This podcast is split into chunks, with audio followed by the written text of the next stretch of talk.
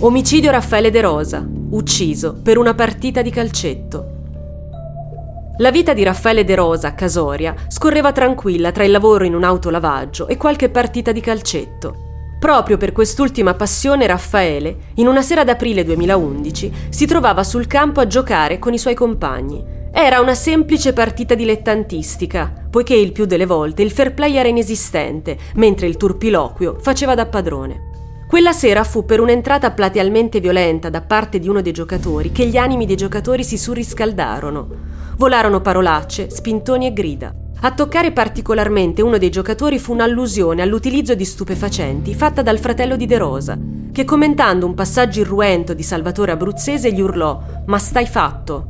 Una frase che suscitò un'immediata reazione da parte di Abruzzese, che promise di vendicare quella ingiuria con il sangue.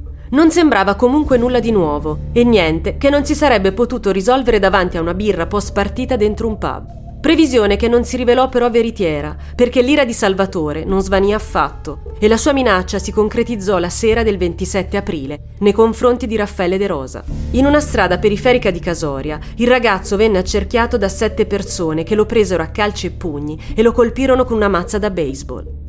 De Rosa urlò e, attirando l'attenzione di alcuni passanti, riuscì a mettere in fuga gli aggressori.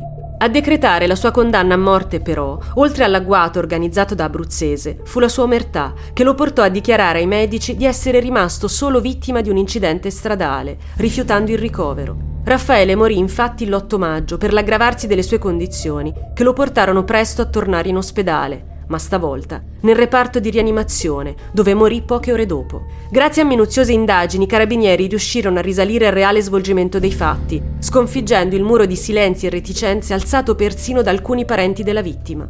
Tutti gli imputati vennero così arrestati e gli aggressori di Raffaele De Rosa puniti.